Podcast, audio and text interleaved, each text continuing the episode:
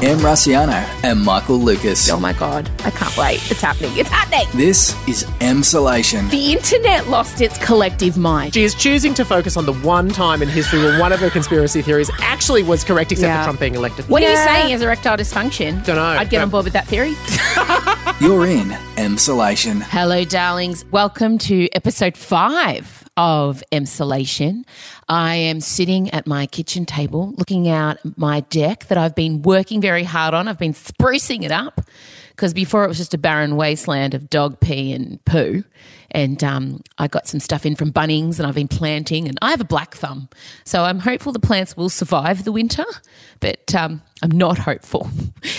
Today is Scotty's birthday. He's turning 47. God, he's in ripping nick. It's not fair. He just gets better looking. So I've got out of my pajamas and um, popped on some clean underwear and put on a face as a special treat for him. And I'm wearing his favourite colour as well. And we're going to have a special dinner tonight. Um, he wanted a bike computer for his birthday. Boring. So um, that's what's been happening today. It's overcast in Melbourne. I have just had my second coffee and I'm feeling good. Um, I had a rough day yesterday, and I think Monday, Tuesday was tough. Uh, it's Wednesday now, of course, the day we record, and I'm feeling good. And I want to thank you all for all the messages. I've had thousands of messages, and the one thing I'm getting is, and when I listen, it turns my day around. And that turns my day around reading that. So, normally we spend this time together at the start of the podcast, but I wanted to do it a little bit differently today. And in fact, this whole edition of Emsolation is a bit different. It's a bumper edition. Because last Saturday morning, I had a two hour conversation with my pal, an incredible stand up comedian, Wil Anderson.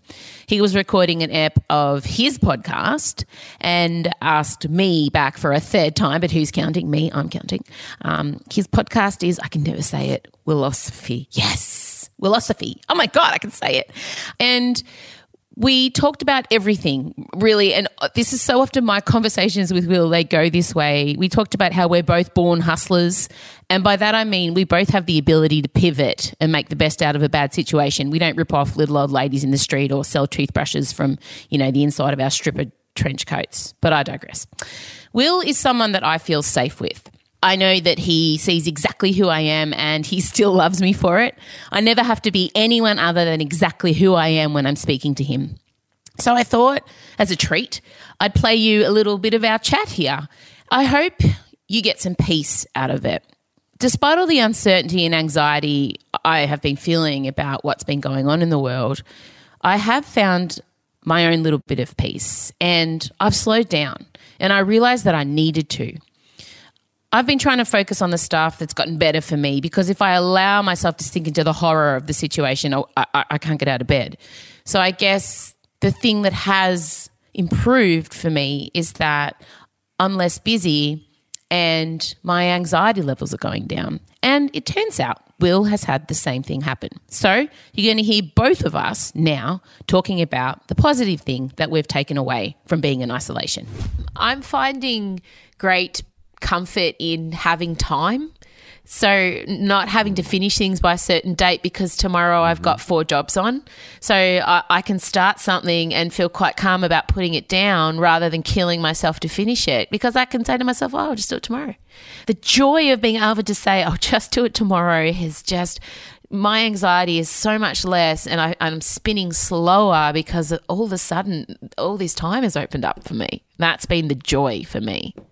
I've spoken about it before on the podcast, but this has been a really great example of it, which is I realized that most of the anxiety that I had in my life always came down to me feeling rushed or late Yes. or, you know, Yes. overburdened Same. with things. And so I started very simply just leaving to get to places early. That was Yeah. a really simple thing that I did in my life was like if I if, I- if it was going to take half an hour I'd leave 40 minutes beforehand and if I got there in 20 minutes well I just had 20 minutes to go and get a coffee or I'd read Yeah. my book or I'd you know check my messages whatever it is but it never made my life worse it only made my life better because I suddenly Yeah. didn't have that anxiety of sitting in a cab for 20 minutes going oh, I'm not going to get there on time and Yeah. this has been a macro version of that, which is it's amazing how much of my regular day to day anxiety. Now, some of it's been replaced by some you know larger world anxiety, but Yeah. my regular day to day anxiety. Yeah. Has been taken away by that lack of deadlines. And so, how much of that thing that we chalk up as being anxiety is in a way self created by what it is that uh, we put yeah. in our schedule, but also Yeah. society created by the fact that society demands that you need to be doing these all these things all the time to be viewed as being competent and successful Yeah. and a working part of society. And what we're seeing right now is that a lot of that is fucking bullshit. Yeah, hundred percent. And like, stop wearing. I was wearing busy as a fucking badge of honor. Mm. You're like, oh, I'm so busy. I'm busy all the time. Busy, busy, busy. And that is one thing. When this is over, I will not go back to. I will not go back to being someone who, when someone says, "How are you?" I'm like, "Oh, I'm flat out." I never want to mm. say that ever again. I never want to say, "Oh, I'm so busy," because I love. I'm still being as productive. I'm I'm making mm. more stuff than I've ever made but I'm less busy. And I love it. I love the way it makes me feel. And you're right. I don't even know if I was as anxious a person as I thought I was, but I was the same as you. I, I, I always felt I was running late to the next thing and I was overscheduled and oh God, if I do this and, and I was always calculating time and traffic and punt road and blah, blah, blah. And now it's just, it's so good. And I never want to go back to that way of life. So if that's the only thing I take with me, then, you know, that something good will have come from this situation, I think, for me personally. God, I love that man so much. Oh, so you can hear the whole chat on Wil's podcast, Wilosophy. It's out now. And I really encourage you, if you found the same as me, to hold your space when the world starts spinning fast again and we all go back to what was happening before in our lives. Hold your space because, and I need you all to remind me to do that. But on with the show. It's a bumper edition. Michael and I will be discussing the new Netflix dating show that I'm completely consumed with and obsessed with, Too Hot to Handle. We're going to dissect Madonna's Instagram account also. Scotty will be helping you with imposter syndrome. And also, starting today and every Thursday, we're going to be checking in with funny friends of mine just to see how they're handling ISO. Today, you'll hear from the extremely hilarious Sam Mac, and he also will have a challenge for you. I know because I've already listened. Let's crack on. Em Rusciano and Michael Lucas.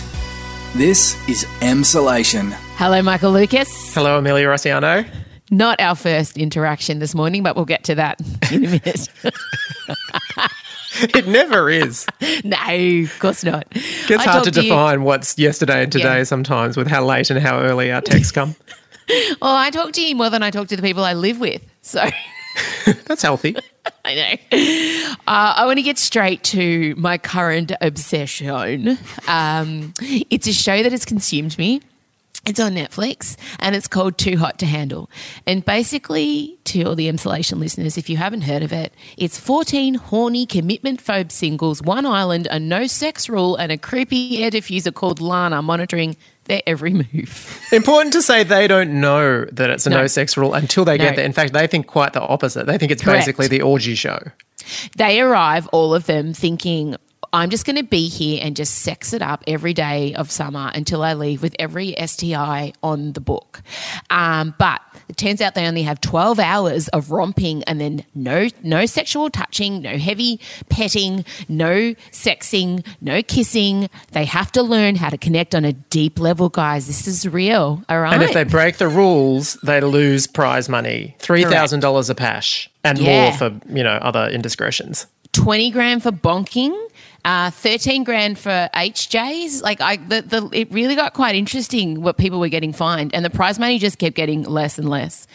Um, so Easily the trashiest thing M has ever, and this is really saying something. I wish I could minute. make you feel the full weight. No. what I say. I won't What's have trashier? this. Look, it starts as trash, but then by the second last episode, which we'll get to, I actually felt like I made my daughters watch the second last episode. And this is Okay. But stay with me. Right.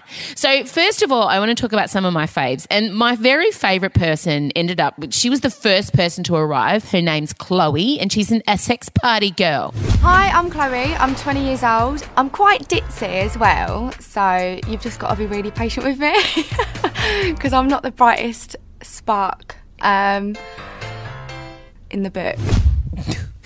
Absolute gold. also, She- I think quite genius, if I'm honest. Correct. I really do. Correct. And I think she's underselling herself. I think she's quite a bright spark.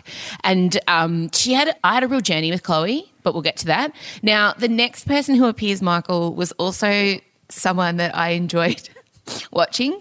His name is Sharron. What I'm most proud of is my penis. I have this picture and it's measured next to an air freshener can. I love that he went for air freshener. So many items could have been used, but no, air, freshener.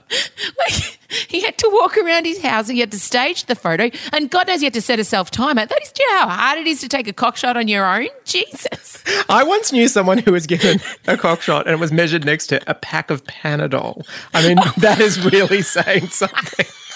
Also, not as impressive. Anyway. Oh my God. Really? Yes. Oh my god! And uh, f- and look, the the villain of this show, the girl who literally, she actually said these words: "I don't care about anyone on the show. I hate everyone, and there's nothing wrong with me. I'm perfect." And I kind of respected her. Was Haley the sorority girl? I do mostly like go for guys, but if a girl looks just like me, I'm so into that. Blonde hair, big boobs, skinny, like all that. Like I love that in a girl. If a girl looks like me, I'll go for her. I mean, come on, you've got to respect that. now, Michael, the thing that got me in really early was, you know, when I watch, say, all of Twilight in one day, I just, I'm just waiting for Bella and Edward to get together, to break up, to get back together, to break up, together, because I just live for the, you know, the romantic tension and then the release of them finally hooking up. You've been in a relationship for coming on 20 years, so you've, I, I get it. I get it. You turn think- to some strange sources, if not the Wiggles, if not Twilight, too hot to handle. But the thing is, like, you you know you can see they all want each other. So it's kind of a genius concept. This tension, it's like the nanny and Mr. Sheffield. You know, that was like 27 seasons of waiting for them to get together. And Yeah. what was and what was Grandma Yetta wearing basically was the two highlights for me from the nanny. So you're like, oh my God. So you just watch because you're just gagging for them to finally be able to touch and kiss. And I really got invested. But I want to talk about, and you haven't seen this episode, the episode that turned this show and turned Chloe into a feminist icon. The whole this is true. This is true. Okay, they have a female bonding session. Michael, did you happen to catch? I did no idea. This is the this is the last second last app. Yeah. So I went straight to it on your Thank you. very sage advice. Well, feel free to describe what you've used. Oh no, no, no! Come on, you go. Well, look, it, it was a female bonding session. Yes. Yeah, and the girls arrived and Yeah. um, they were greeted t- by a lovely woman um, who does these incredible workshops to help women get in touch with their femininity and the session was called yoni puja and that is and it is a sacred tantric ritual that has is thought to have originated in India. And yoni is the Sanskrit word for vulva, and puja means to worship. So it means Vashin worship. So straight it's been away, a vulva heavy year in our entertainment. She first M put me onto the Goop series. That's another conversation, and now there's a lot of reality shows about vulvas. And you know what? I'm enjoying them. Anyway, go. Well, I, I already knew the word yoni because of the goop egg. Remember when it's speaking of? Mm. Remember the yoni egg? because when I first heard yoni, I was thinking runny egg. You know, like when you have googie eggs, and I'm Yeah. like, what? Am I putting a googie egg up my juts?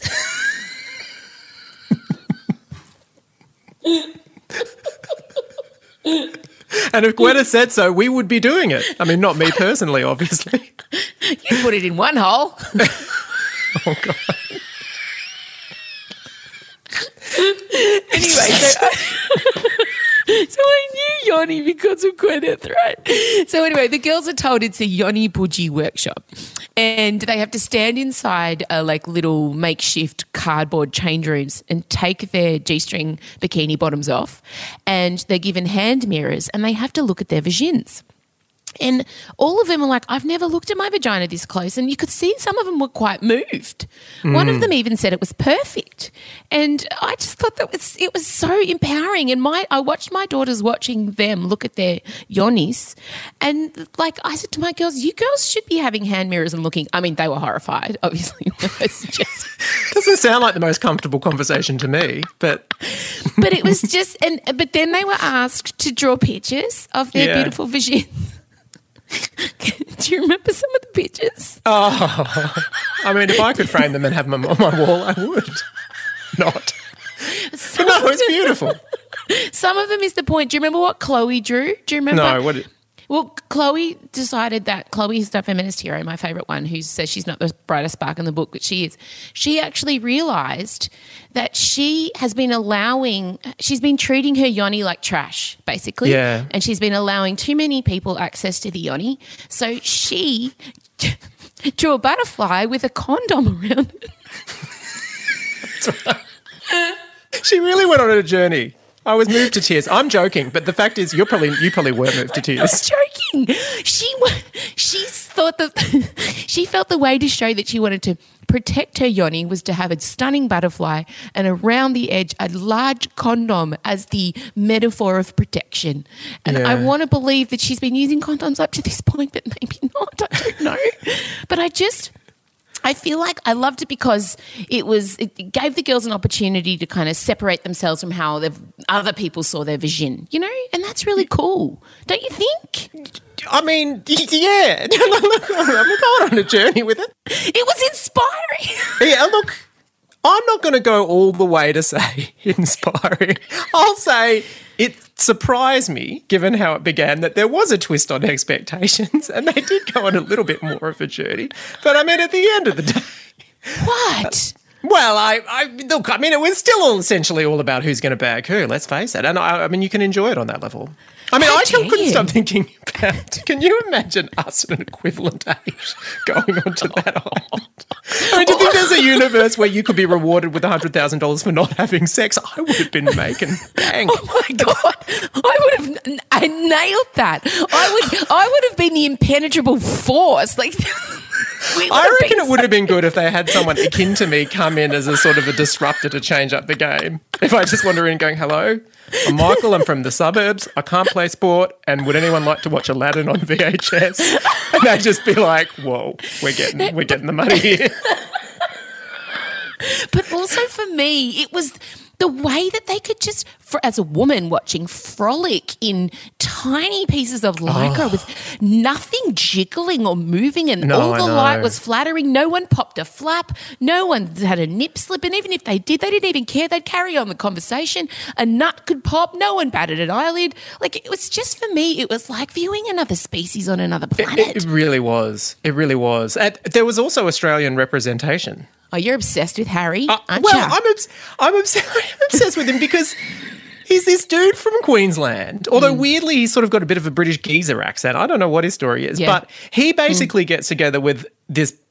I think she's perceived to be the hottest person in the house. yeah, Francesca. But it sort of feels like he just seems like your little brother's dickhead mate who pissed in the school bags.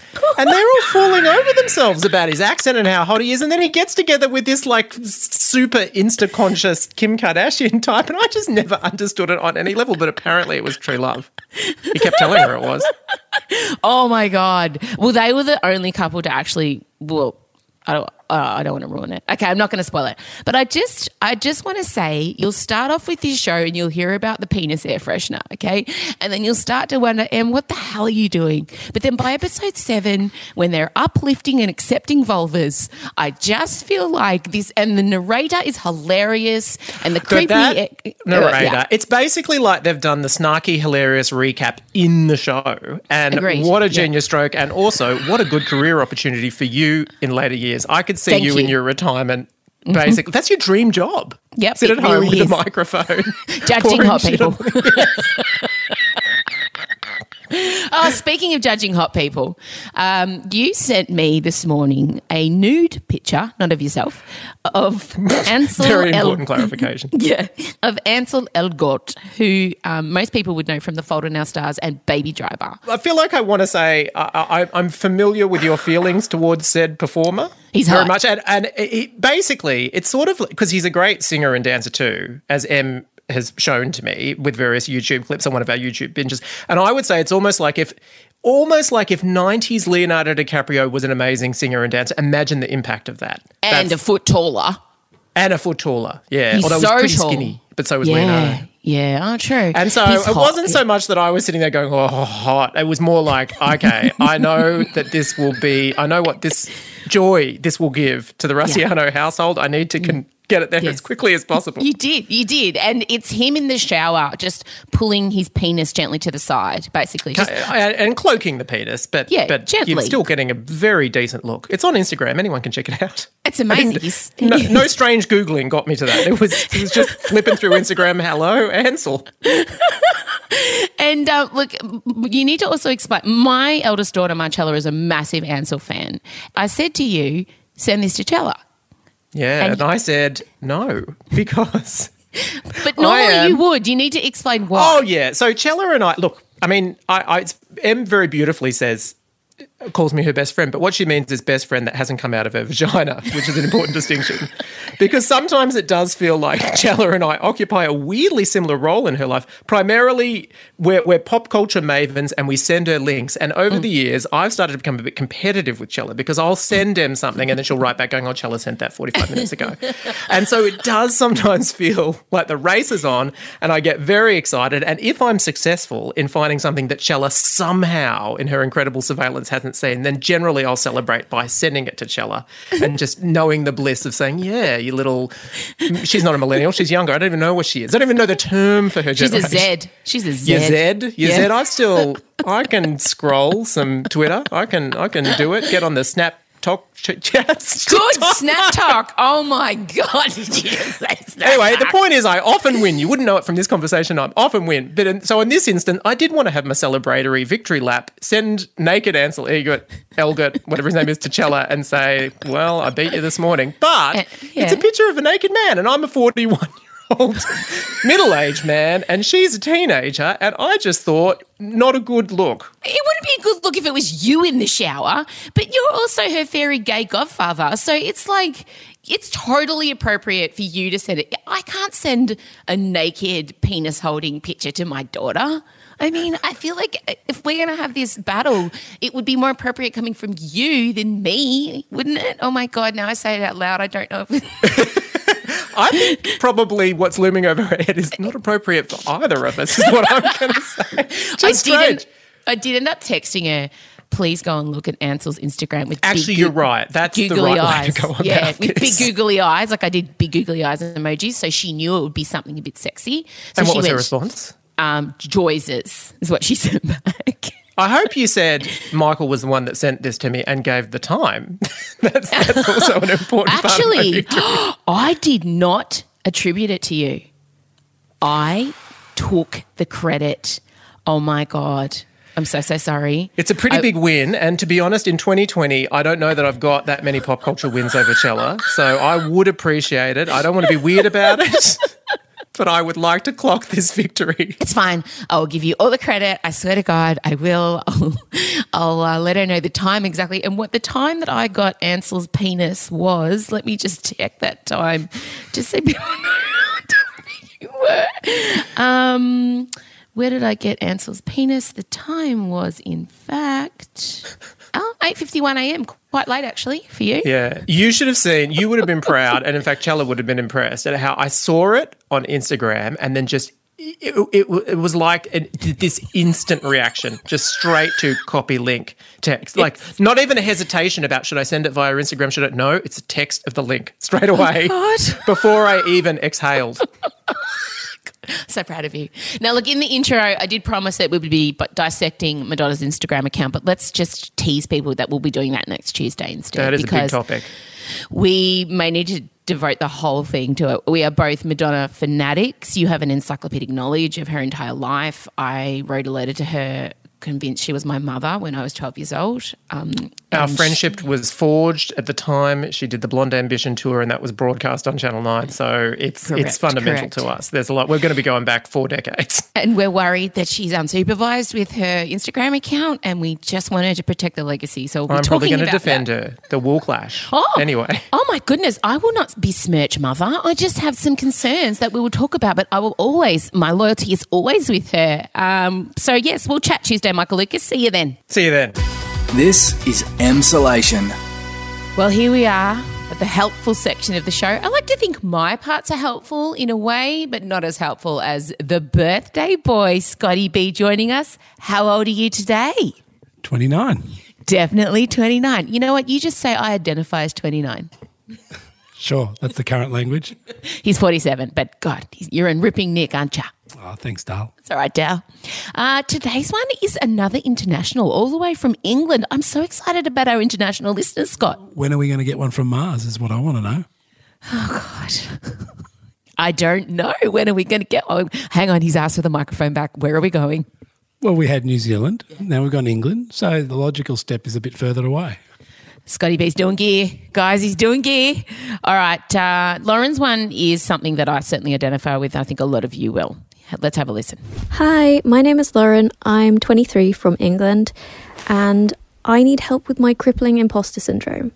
Recently, I applied for my first job as a journalist at the BBC, and as I've been slowly making my way through the rounds of interviews, I've just been feeling like I shouldn't even be trying because I'm not good enough, I don't deserve it. There are other people who are applying who are more worthy than me, who would be better reporters, and it's literally crippling me. It is all I can think about, and I'm scared that I won't get the job because of it. Please help. First of all, love her voice. It reminds me of Peppa Pig. Peppa Pig.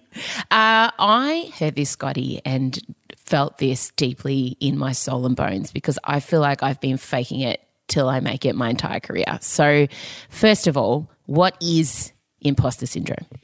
Yeah, well, she started to explain it for us, didn't she? But I guess it's where in our in our jobs, especially this where this applies, where we feel there's a gap between our abilities and worthiness for the position and what the job deserves. So having doubts when you take on any project or any job is normal, but this goes further than that. We sort of personalize those doubts and those gaps that we perceive and we're, we're, then we're concerned that people are going to find out that we're not competent, we're not capable, we can't do the job, we shouldn't have been given the job, and we're really being concerned with being exposed as a fraud. So there's also, I think, there's that element of potential, like okay, the shame that would come with that. So some sort of deep emotional concerns. Well, you heard that. She she said that out loud. I'm I'm there's other people better than me, but she doesn't know that for sure. But she's assuming that she's not good enough without even knowing the facts. So uh, when was, people are listening and they're not sure, I mean, I think people would have heard her and just gone, "Oh my god, I do that." But how does this kind of show up? Yeah, so you heard you heard her creating that list. I'm not good enough. Other people are better than me. So we we start to create a list about the reasons why we're not worthy for the job and not capable to do the job. And then that starts to create fear and doubts. And then what tends to happen then is we, we then, as a symptom of that, we create these covering behaviors. And what, what some of the research has done is they've classified this type of imposter syndrome into various behaviors that goes with it. So there's the perfectionist. You become the perfectionist. You become the superwoman or the superman, or you or, or, you start to really leverage the natural genius, or you become the soloist. So where you're doing everything on your own, or the, the you become the expert. And and they're all good qualities, but at the same time, you they, they're being done to cover up your concern about not being exposed. So, how can we help her feel worthy of the job she's applying for? Because I feel like if you walk into a job interview, you want to have the air of someone who's like, man, I am, should be here. I'm almost too good for this job. How do we help her overcome it? Well, I'd be doing, based on that question, I'd be doing two things. Um, I would be listing the reasons why you you do are capable of doing the job and do deserve the job. You know, the, the things that you've got. And then the other thing is um, talking to other people about you know, do they ever get those feelings? Um, how do they handle it? I love that. A problem shared is a problem halved. but what I'm interested in also is just say she she walks in for the job interview and she starts hearing herself and her like the, the words start coming into her head in the moment. She's in the moment, I'm not good enough. Or even let's say she gets the job and she's in a meeting and it starts plaguing her. What can you do to pivot out of that mindset? Mm. Um, if you if you had the luxury, you'd be calling time out, so you might be excusing yourself from the room or I would say she's a woman in media. She does not have that luxury. She'll probably be in a boardroom full of men. Okay, so if you have, want the ability to do it in the moment, you're going to have to train it before the moment. Mm-hmm. All right, and the, and when I say train it, it's practicing recognizing. Okay, when I feel these feelings, these doubt and the self talk and all those concerns, and how does that feel in my body? How how how does that overcome me? And then practicing going from that, maneuvering from that to a different way. So when I do get these feelings, how do I want to be? What sort of self talk do I want to have? What sort of language and words would I be using in conversation with others? How would I be sitting? How would I, how would I be standing? So you're almost pulling on a different identity, the identity that you want to have when you when you reach those challenge points. I like that. So you become your ideal you. Yes. You you fake it till you make it. Yeah, exactly. And the faking is all the faking is that initially it doesn't feel like you, but guess what happens? If the more you practice it, bang, it becomes real and becomes you. Bang. I love that. Bang. Well, you've done it. I mean, I feel like I can apply all of these things. Is there anything else you wish to add to our young, intrepid reporter? Yeah, a couple of little things. Um, sh- sharing this with people that you trust and might be peers at work or personal friends. Um, sharing it with people, discussing it, seeing how they deal with it, blah, blah, blah. That's really helpful. Problem shared, problem halved. And the other thing is remembering. So when you perceive a job to be really a really good opportunity, you might start to frame up, oh God, this job has to be so amazing and therefore I'm not good enough. But remember, no one began any opportunity or any good job, no one began complete. Every leader, every person in, in, in, a position has always got strengths and weaknesses. The ones that can deal with it well leverage their strengths and they have a plan for their so called weaknesses.